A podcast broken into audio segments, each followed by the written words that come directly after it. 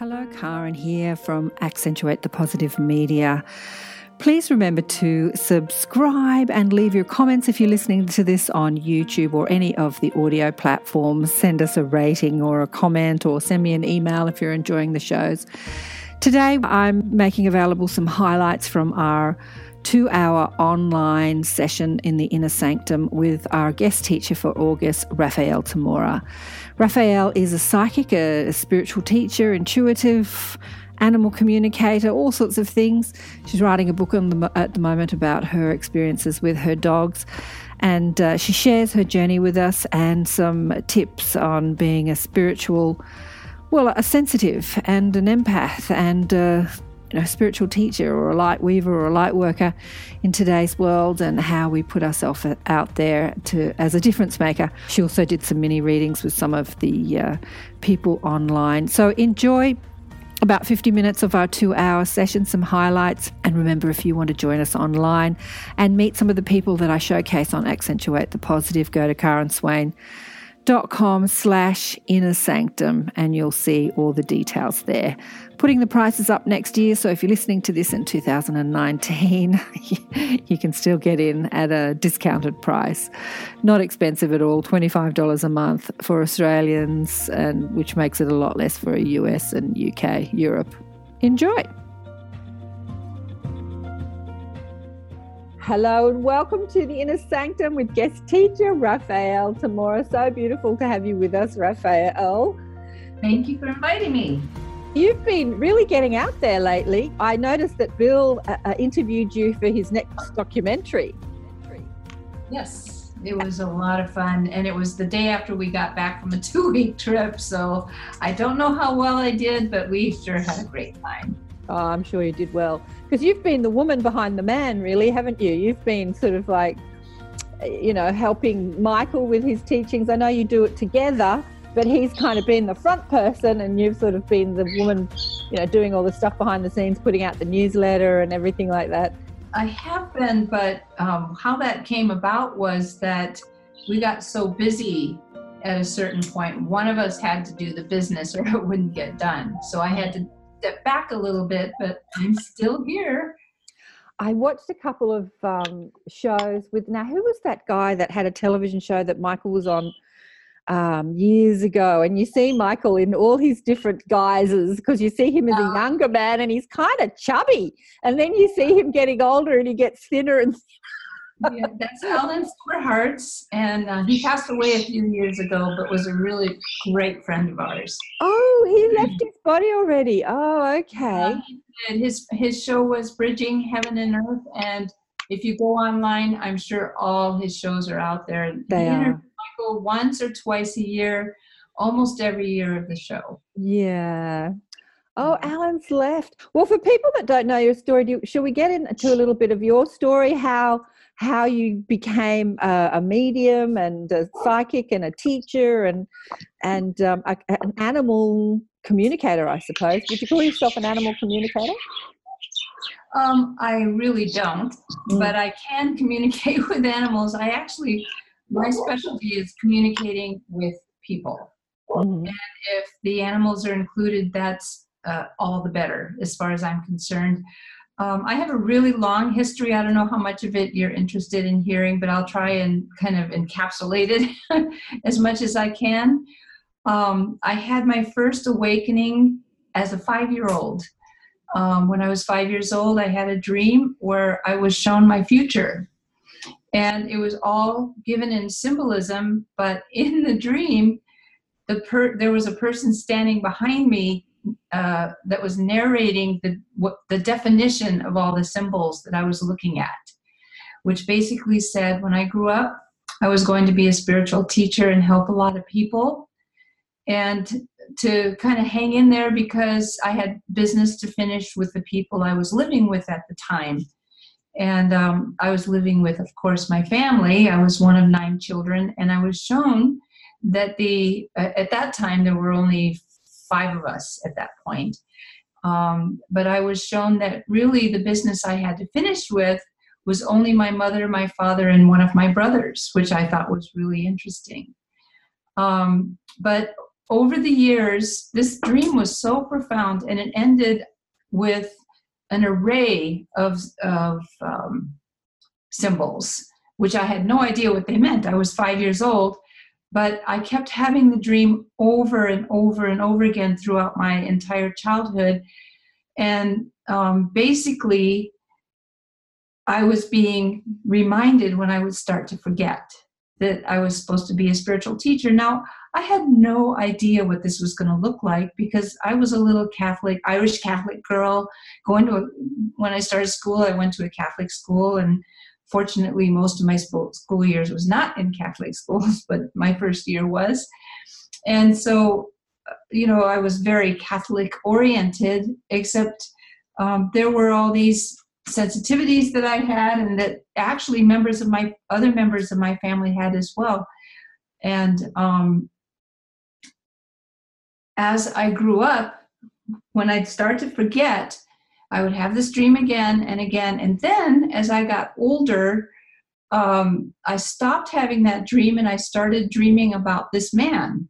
And this man was not my husband, um, Michael, that many of you might know about, but this older man who I described looked like my father and uh, was probably born around the same year as he was. And as it turned out, this man was born one year before my father, the year of 1918.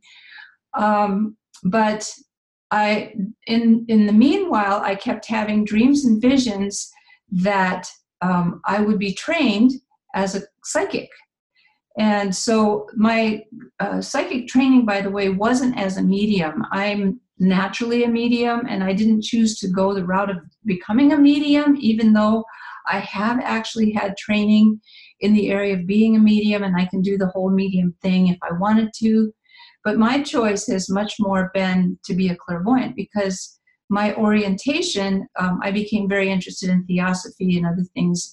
When I was in my early 20s, I started having uh, visions of getting my training in a little house in the area where I was living, which was in the uh, San Jose, California area. I don't know if you know where that is, but it's in the San Francisco Bay Area.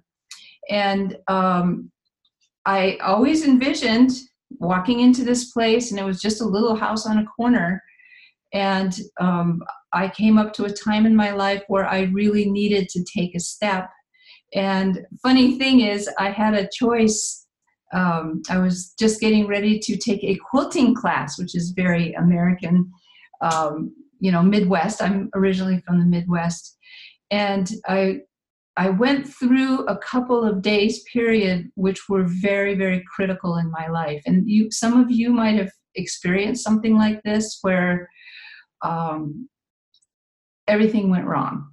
Everything but it it went wrong in a way that put me in the right direction which was kind of amazing.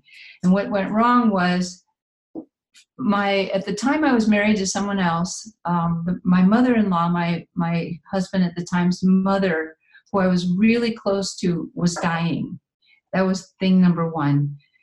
Thing number two was I ran over a dog, which is for me one of the worst things that can happen. I didn't kill him; it was a gi- ginormous dog. I actually chased him into the night until he disappeared um, and I I ended up in the backyard of one of the neighbors there trying to find this dog, but he had jumped over a garbage can at the back of the yard and uh, disappeared. And I didn't know until six or eight months later when I saw the dog again um, that he was okay. But it was one of those situations where the dog darted out. I couldn't even put on my brake. It, it happened so fast. And the third thing that happened um, was that I got in this unbelievably weird car accident.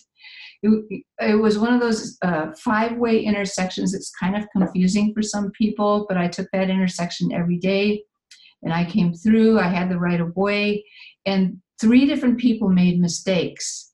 And I avoided the first two, and it was just like, oh, because one was a sports car running a stop sign, and another was uh, someone who wasn't making a right correct turn uh, and got into my lane got into my lane. So it was would have been a head on and i got around her and I was just relaxing, and I got slammed in the rear of my car uh, by a gigantic tr- uh, pickup truck, and I got I was already injured from from a work injury I'd had a number of months earlier, so I guess you could add that to the list.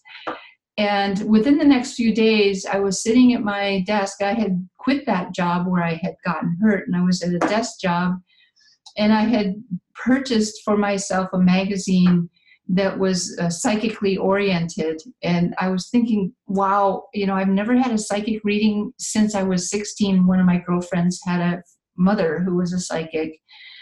And I would, I think I need a reading, is what I said. And I opened this magazine, and it listed a psychic institute that gave readings for a very, very low price. And it just so happened to be in my neighborhood. And remember, I'd been having these dreams about a place that I got psychic training in my neighborhood. So I signed up for a reading on the phone and I went there and um, it was, it was, the, I couldn't believe it. It was the place that, um, that I had seen for so many years in my dreams. And it wasn't until um, I got done with the reading that I realized this was actually a psychic training place. It wasn't just a place for getting a reading, it was for people to learn how to do readings. And it wasn't until six months after that that I actually met the founder of this place who was in Berkeley. And um, it was under very fun circumstances because it was his birthday party and i wanted to go meet the man that founded this place because there were 17 institutes at that time in california. There's only a few of them left now and I, we're not involved in them but it, it was a very major part of my life and, and really helped me to take my steps. And so i went to his birthday party and but i didn't know anybody i was kind of new i'd been taking classes for six months i didn't start my clairvoyant training until another six months later and I was concerned about not having enough money to pay for it. So um, I went to this party, and it was on a boat on the San Francisco Bay. How much more beautiful can you get, right? And what do you do when you're, you know, 30 years old and you don't know anybody? You go to the bar part, right? Well, in this boat, the bar part was downstairs, and it was not even lit very well and nobody was there yet. No band was set up or anything so i'm sitting there going okay what do i do now? Because i'm kind of shy. I don't really i'm especially at that time i didn't really go to people and say hi i'm raphaelle and i'm from the san jose institute and all this kind of stuff. I just sat there and went okay what's next and the next thing i knew there was kind of like this little buzzing over in the corner where the stairway, very steep stairway, there was a guy coming down and he's got all these people buzzing around him like bees. And he's sort of an older man, and, and I, I was being my shy, demure self at the time and kind of looking down like that. And he tells everybody, go away. And he comes over and sits right down next to me. And he starts giving me a reading. And the first thing he said to me was, Oh, no, not you again. I, I keep having to teach you. And then he gave me a little further reading. I didn't say a word to him. And one of the things he said was, You will get the money for your clairvoyant training program, and um, you're going to be a very good psychic. And so I finally got the nerve to look up at him. And I couldn't believe my eyes. This was the man that had been coming in my dreams for all those years after I stopped having that other dream and he was the founder of the training center that I went to. So I knew I was in the right place and I ended up being there for about 12 years. I finished all my training. I went through just about everything they had. And I ended up being one of the rectors, um, uh, another fancy word for basically the director of a psychic institute. And the one I uh, directed, I, I first worked in Palo Alto Institute, but then I uh, with Michael, uh, he and I founded the Anaheim one and stayed there for about four years. So I was with that organization for about 12 years total. And um, I had, on one hand, a really fantastic experience. On another hand, it, there came a time when it was time for me to go. And when I did go, Michael and I went together and we went on our own to start our own training uh, of people, and we call what we do the community without walls. But of course, between in those 12 years um, that I was there, I learned so much about everything uh, psychic. And since then, I finished my time there in 1993. So it's been a long time. I continued to do readings. Michael and I continued to teach classes, but not in a in the same style as this place we came from because we didn't want to be tied down to a specific place. We wanted to be able to travel travel around and teach.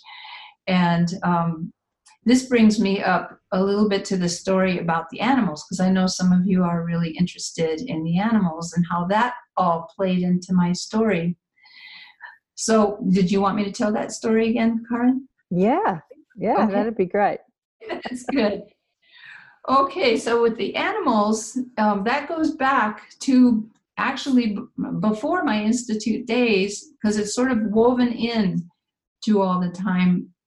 Um, I was living in Santa Cruz and I was moving to San Jose, and I had this lovely dog companion. You know, back in those days, that was let's see if I can even remember the year. It was in the 19 late 1970s. Um, I was a typical hippie girl. I had my dog. And I love this dog. She was half coyote and half German Shepherd. She was given to me when I was in a country western band because I also sing and play music, although I don't do much of that anymore. Um, she was given to me as a gift when I uh, I was originally going to go get a golden retriever dog from a woman who was divorcing and the day I was to pick up the dog, the dog and, and its dog companions had been killed by the ex husband. And I was so brokenhearted, and it was right around my birthday time. So my roommates at the time got, got me this dog. And it was from the family of one of my roommates who were wealthy and lived up in the hills of San Mateo. And their German Shepherd had gotten knocked up by a coyote so she was half coyote and half German Shepherd. And uh, she looked like a German Shepherd except for her long coyote face. Um, but she, but uh, she, her behavior was German Shepherd except when I went camping. She just became a total wild dog. It was very interesting sort of duality between her domesticism and her wild dogism. And so one of the things that happened um, after I was done with my time in Santa Cruz, I was moving to San Jose, and I had this big, long yellow. Uh, I painted with myself. a yellow Chevy long van, and I had Raya was the dog's name, and she was behind my seat. This was a cargo van, so there weren't any seats in the back. She was right behind my seat as I was driving, and I was driving over the pass between Santa Cruz and San Jose, and I'd just gotten over the pass, and I was passing a road called uh, something like Mountain Road or Rocky Mountain Road. I don't remember what it was. Oh, Bear Mountain Road. And um, there was a situation up ahead. It was raining. I was driving 55 miles an hour, which was the law at the time, so I wasn't speeding or anything, even though I tend to have a little strong, heavy foot, having been from Detroit, the Motor City. Um, I was driving along on the slow lane and I noticed somebody up ahead in the fast lane was dead in the water. They were stopped, and that, that's not a good thing uh, for those of you who don't live in America. So I'm kind of being cautious, and then I heard this huge voice at the back of my head. I could hear it with both of my ears grab onto your steering wheel and look in your rear view mirror. And I knew he wasn't talking about the rearview mirror to see out the back window because the Chevy long was so long you could hardly see out of there. He was talking about the one on my door. So I grabbed onto the steering wheel really tight and I looked, and all I saw was this white flash. And I only found out later what it was, but uh, this person crashed into me so hard that had I not been holding on to the steering wheel, I would have rolled off the side of the road because uh, this vans are top heavy.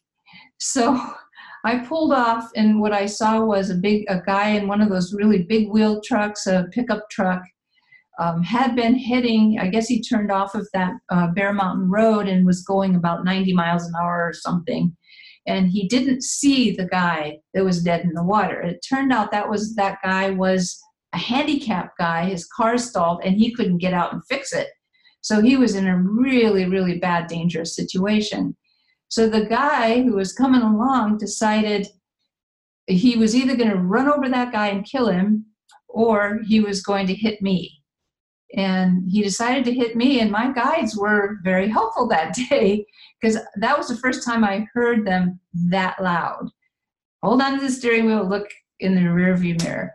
So uh, my life was saved even though i crashed my head against the window pretty hard um, and nobody died uh, and the guy hit me so hard his his truck turned around and he ended up a quarter of a mile down the road on the other side of the freeway that's how hard he hit me and what he did was he hit the panel of the van right behind my seat, right where Raya was lying. I know I'm kind of expanding on this story, but it's pretty dramatic. He hit right where Raya was laying. And because I was in a little shock from hitting my head, and I had already gotten out of the car on the other side because my car door wouldn't open, I, I sort of forgot about her for a second until I saw her trying to climb out. And uh, then she came back into my focus and i don't know if she got knocked out or whatever but within the next three days she started having the most horrible epileptic seizures and i think she got hit in the head. I think she got hit really hard or her spine went out of alignment or something but she had really bad epilepsy and i was in my early 20s when this happened um, I, I hardly had a clue about what to do, so I went to doctors and so on to get medicine for the epilepsy. And but she had seizure after seizure after seizure, and as time went on, I was getting worried that she was going to die from one of these seizures. So they upped her medicine and everything. And one day, I was um, now advanced a few years and forward I was uh, sitting somewhere in the house and she came up to me, and I could actually hear her say to me, Help me, I'm about to have a seizure, I'm in trouble. And she sounded like a, about a 12 year old girl. And I went, Really? So I sat down and I had just started learning how to give healings at that point. I was in my beginning training. I wasn't with that, I wasn't married to that guy anymore that I was talking about. And I started giving her a healing.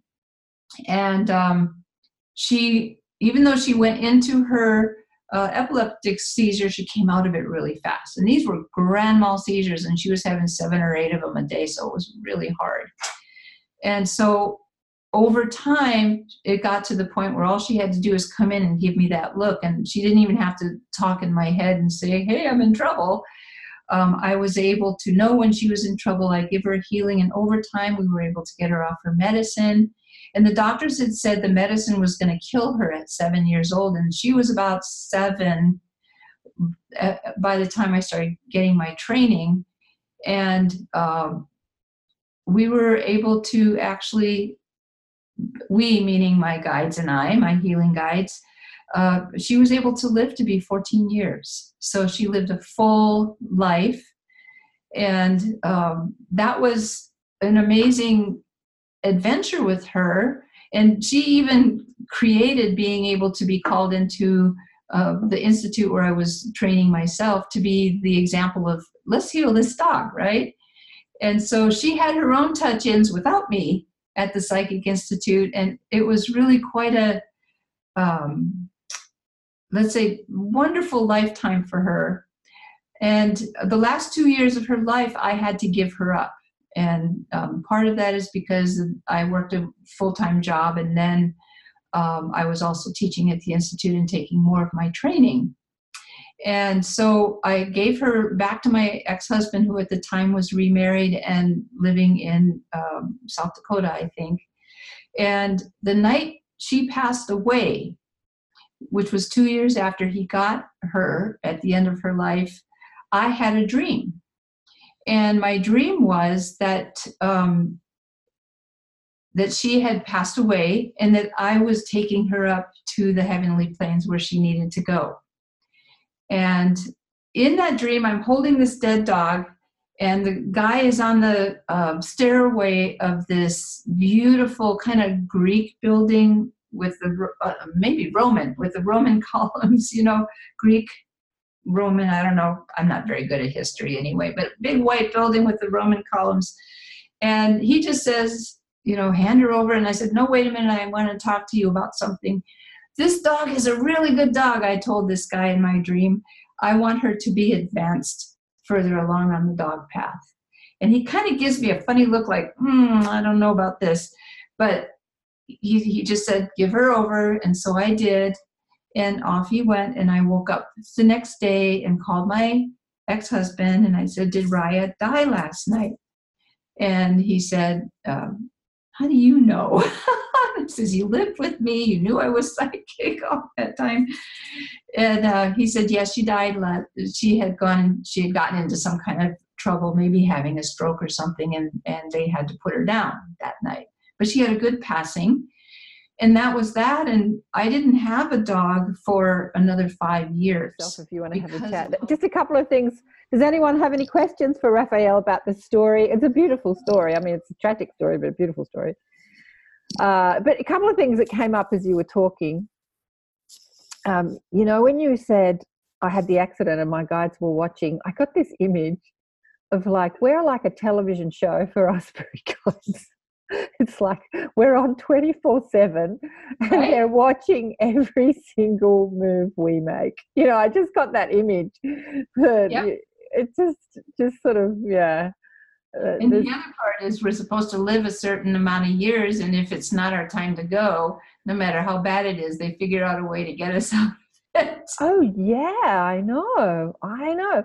But it's it's kind of like when you're talking about the crash it's kind of like so my spirit guides are going to let me have this crash. They're not going to save me, but they're going to warn me. It's it's yeah. Anyway, it sort of talks about the things that are destined, the things that are we plan. You know, they're supposed to happen. Like we speak about this a lot in on the shows and in the inner sanctum that um, that we are creators of our universe, of our lives, and often we create the tragedies as much as we create you know the stuff that is um, seemingly not tragedy. So yeah it was all sort of destined to happen.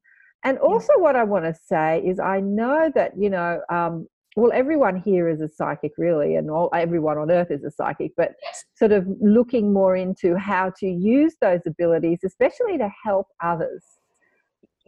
So you talk about your training you know do you offer the same training to people that that that they can train with you and then you know call themselves healer psychic you know do you offer this for people?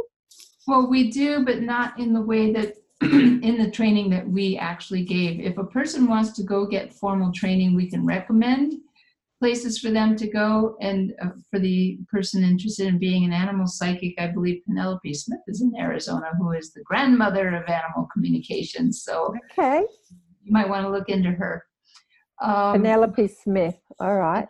Smith, yeah, she's written a lot of books. I think she's kind of my age, you know, uh, getting up there in, in retirement time, but a lot of her, a number of her students have become quite well known as well. She's, but she was the first one who actually coined the phrase or got the phrase animal communication to be popular. But for other kind of trainings, um, there may be some people that are doing the training in your area. And I know uh, the institute where I trained was the Berkeley Psychic Institute, and I know there's a few around California that are left, but we're not involved with them anymore. Just just to make that really clear, um, we the training we have. Um, if a person wants to learn the tools and self practice, uh, and not have training with other people in the style where we train.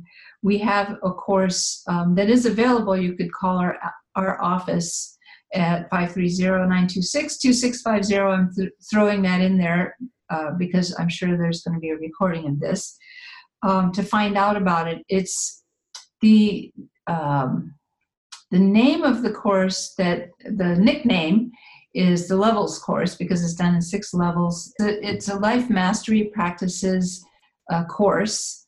And basically, we run you through the beginning tools, including the how to re- give a reading uh, or how to give a beginner's reading until you can practice and, and create your own style of reading.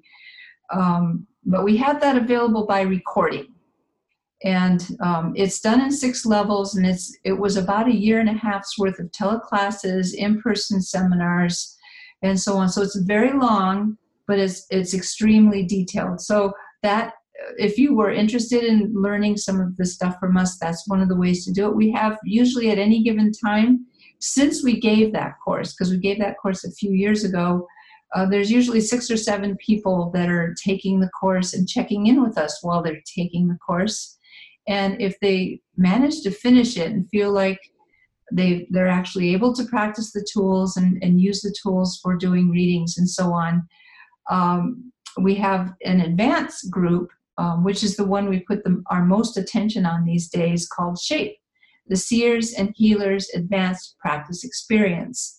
And um, in that we usually have a course that we give throughout every year it starts usually in February and ends around December, which includes somewhere around 33 teleseminars over the year. Uh, and the teleseminars are two hours long. And as well as um, a March and a December in person uh, week, two day weekend, and two retreats, which are Friday night, Saturday, and Sunday.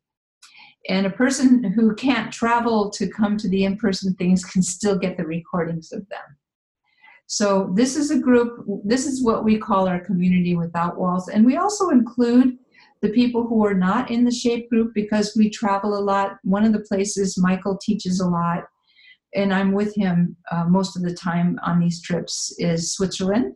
He was teaching in Germany for a while but um, Zurich is where he teaches. And um, in October, we're going to be doing a retreat about an hour outside of Zurich um, for three days of Friday, Saturday, and Sunday in October.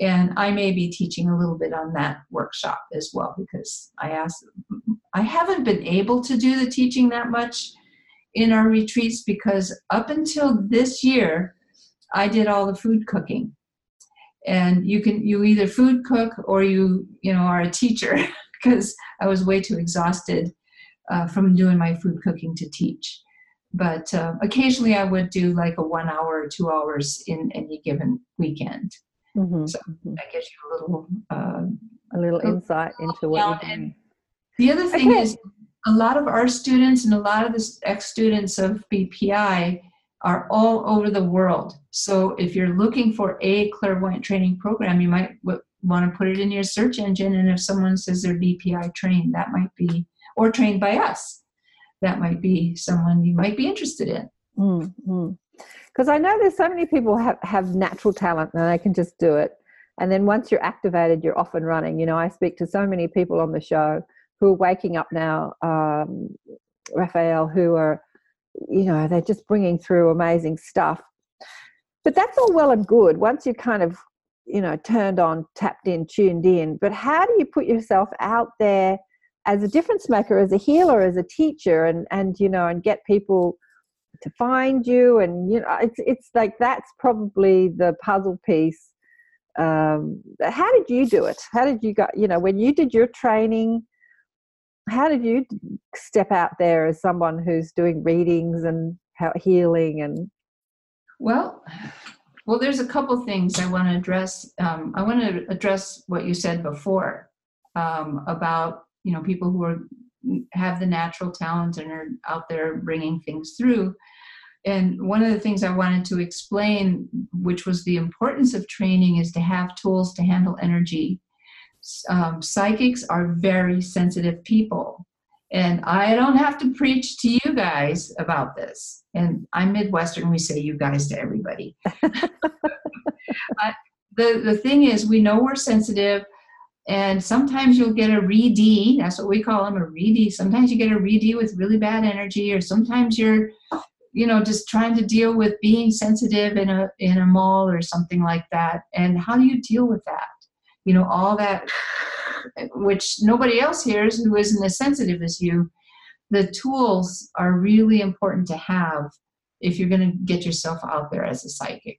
I, I can't emphasize that enough. And if uh, one of the things that we get thanked for over and over and over again is you taught us the tools to handle being this sensitive and to handle taking that sensitivity up to the next step of putting myself out there as a clairvoyant or as a medium.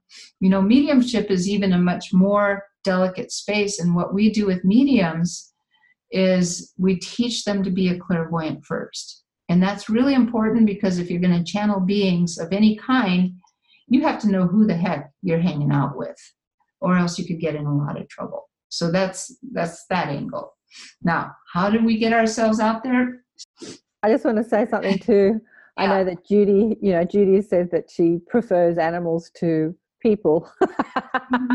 and we discussed, I think, on one of the inner sanctums, we were chatting about that. And I think it's because of exactly what you said, Raphaelle. You know, like when you're really sensitive, you yeah. pick up on it, or people stuck because animals don't have as many negative thoughts as people. So when you're out there in the mall and um, and you're you've got access to people's vibrations, yeah, you know, it's like I remember in my 30s, I just couldn't go out into malls because I was yeah. just overwhelmed. I was overwhelmed. The supermarket would overwhelm me. And yep. um, I had to learn to handle my vibration in order to be out in public. I mean, I'm still like that. When I go out to big groups and stuff, I have fun. I'm like loving everybody. I'm giving readings. I'm having a great time. But I come home and I just need to go, Uh, I just like, on Saturday I was at a big event and then someone said, "Come out for the night," and I'm like, "Can I do can I do it twice in one day? Can I go out and be with a group of people? You know, and I thought probably not. well, that's where the tools are really important, such as grounding and bringing your aura in around yourself and learning how to clean out your space as well. Yeah. In meditation, so being able to quiet your quiet yourself and work with the energy that you're stuck with. Yeah. One of my favorite tools uh, that we teach, besides the grounding, that's connecting from the first chakra to the center of the earth, the other favorite tool of mine is one we call body of glass. It sounds fragile, but it isn't. It's simply letting it just go through. You know, things, if you put up a lot of white light around yourself, that works for emergencies. It's not a good idea to leave it up there. Otherwise, you can't release energy either. So we simply use what's called a protection rose or, or a mini me rose, just a, putting a rose out there in the front of your aura that represents you. So when people put their attention on you, it hits the rose instead. But if the energy is powerful and it gets past your rose, if you're a body of glass, it just goes right through, kind of like a sun ray through a window. Okay, and it's it's a tool of non-resistance. So it doesn't mean you have to let someone run you over. You can still be grounded and stand your ground about something, but you can still be also a body of glass so you don't kind of go out with the energy that gets thrown at you. You're right here in the center of your head, the energy is passing through, and you can still respond in your mind instead of out of your mind, so to speak. Yeah. So that's that's just one very small thing that we teach that for me is really powerful. It's one of our beginners' tools because sensitives, if you can't handle the energy, you're not going to last very long as a psychic. And probably uh, Judith is it that has, I like animals but not people. Yeah, Part of it is because people's energy is, you know, and uh, however, whatever kind of a family you grew up in, you probably got tired of it by the time you were 12 so um, you know, it's and it's not our family's fault. It's just how it is in this world. You know, some of us come in to let's say families that are not as uh, psychically or spiritually advanced and it's for us to kind of get our lessons that we need and and to find out what our needs are as a as a soul and sometimes it's oh look at you know uh, i had one friend say when she was five years old, she was sitting on the front porch of her farm, and her her overwhelming thought that she had when she was watching her family work was these poor people, these poor people that they have to, you know, be so narrow. That's a five year old. Wow. and and she ended up growing up to be a clairvoyant and um, pretty tough lady too. But you know, sometimes you got to grow a little bit of a thick skin. On on the other hand, if if you're a person who hasn't done that, like I grew up with six brothers, so I had to grow a thick skin, and I was super super sensitive. But still, you know, in handling uh, throngs of people or being, you know, being shy is simply being a person who's very sensitive to attention. And for me, I, I, had my first psychic question when I was 16, and I tried to perform for my first time in a coffee house. And I was ready, I'd been practicing, and I got up there, and within the first three lines of the song, I could not remember anything. And basically, what, what I learned many years later when I started getting my training is I left. That's why I couldn't remember it. I wasn't here where the information is. So, you know, if you learn to stay grounded, you can learn to have your power. Because here's the thing about psychics even though we tend to look like we're you know easy to run over or or that we can't handle anything we're actually a lot more powerful than the normal person it's just our power is in our awareness Mm. And when we start to learn to handle the energy, we can take off with that. And uh, when I say power, I'm not saying power over other people. It's simply having your power.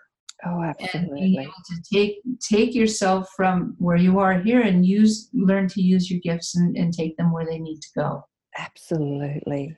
I think everyone here can relate to feeling like you've been bamboozled or run over by people, you know, like stronger people or your family or husbands. I'm going to say husbands, there's no men on the line, or partners, I should say. Yeah, yeah, I think everyone can relate to that, right? You sort of yeah. feel like, and uh, yeah, your power is in your awareness. So true. It's so true. I can continue my answer to your question about how did I get myself, how did we get ourselves out there? Yeah that's been a fun journey for us because when we were running the institutes in um, i started my training in the early 1980s so quite a long time ago. And when i became an institute director and i was training my own students that's just when computers were starting to come up. Yeah. okay so um, we were still putting advertisement in the whole you know whole living magazines and that sort of thing to get our students and um, I was learning how to do newsletter. That was the first time I learned how to do newsletter was in about 1985. And um, you know, starting to get your mailing list so that you could mail something out to people. And I did that for years and years, all through the 90s. Um, but then the personal computers started coming online. Online meaning in in the world in regular use and um, I started having my mailing list, and, and we still had our mail out newsletter probably until 2006. And one of the things that I always tell people who ask me that question is how do you get yourself out there? Because when we left the Institute, I started with zero people on our mailing list. Michael went downtown to do uh, some healings in a in a metaphysical store and, and he had a little piece of paper with that people can put down their uh, mailing list so they could find out what we're doing. I mean, we did all this on the fly. But the thing I learned was basically get a mailing list, communicate with your people regularly once a month at least, not too much because people are getting overwhelmed with too many emails and all that. You know, get on the social sites, say hello to people. Some psychics I see going out there will once in a while when they're needing to, to uh, boost their business up they'll give away one free reading to one of their facebook friends or something. And they start to get all kinds of response. Um, it's really uh, kind of a self-motivated um, business being Absolutely. as a psychic. But we had this one time when we were first on our own and um, I I had about 20 people call me when we first left the institute and moved to our home up in that was in South Sacramento in uh, 1993, and we started a mailing list and it got big pretty fast, and um, but I had a PC at the time and I don't know if you remember the early PCs and you know, I have a brother that was one of the designers of those doggone things at IBM. Those things crashed all the time.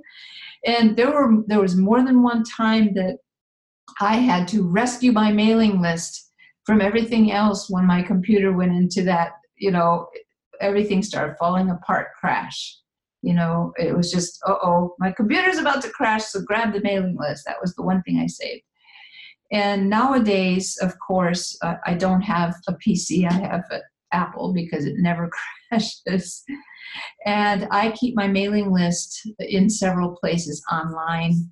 Uh, constant contact is a really good place to keep it. And that's a place where you can create online um, newsletters from. And so, keeping in communication, uh, keep, getting permission from your clients. May I send you my newsletter once in a while? And you know, there you can do everything from a coupon for, you know, uh, you get a reading and and bring in a friend and they get twenty five dollars off or something like that. Um, and basically, we started from scratch in '93 and then when Michael started having all of his heart issues, I had to stop doing our print newsletter. In our print newsletter, which I learned how to do on my own as the computers were being developed. So Microsoft Publisher was the first one, and then and then finally later on we got to the Constant Contact. But um, having that newsletter go out, like when, by the time we were done doing the print newsletter, we had started with a four page little folded print newsletter like this. And by the time I was done doing it in 2006, it was 28 pages, full color, and took you know five days for me to make before I and twenty thousand dollars to send. It was a lot of money. Yeah. And now, and, and when Michael started having his uh, heart issues and ended up in in the hospital and are uh, kind of challenging our finances, we had to come up with a different way. Different. Well, I, I think so we that, took it online. Yeah, online. It's a different world now. Uh, I think that you know the um, the thing is that as with sensitive people, I know that we're not really great at pushing ourselves in front of the pack and saying, "Look at me, look at me, I'm amazing, I'm amazing." this is the thing I come up with with this group, especially. Mm-hmm is just sharing who you are today i think that people people get audiences because they just they get out there and they start blogging they start talking about their experiences they start telling people what's happening and um you know i think that that's probably the way to get people to notice you. And and it's not easy for people like us. It's funny because i'm in front of the camera and talking to people all the time but this is not my natural state of being even though it looks like i'm sort of like bold and rambunctious it's really not. So it's like talking about yourself talking about your experiences blogging facebooking you know talking on groups like just telling people what you're going through gets gets that attention because it's a, such a noisy world out there online now you know like there's there's just so many groups and people and there's so many loud voices screaming about something or another but yeah. um, yeah, your vibe will attract your attract your tribe. Just oh, that's a nice little saying. Your vibe will. Your attract- vibe attracts your tribe. Yeah. Uh, but just getting, you know, getting your story, which is what I do with the shows, right? And is like getting people's stories out there on. Um, but you got it just has to be constant, just blogging and talking about yourself and doing little vlogs, you know, pieces to video.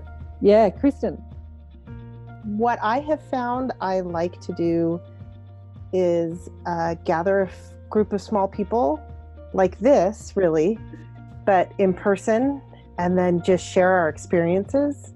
Yeah. That's what I tend to create, um, and I'm most comfortable with because where I am, there are quite a few people in my position, which I live in Salt Lake City, Utah is, depending on the region you're in, is 40% to 80% Mormon or LDS.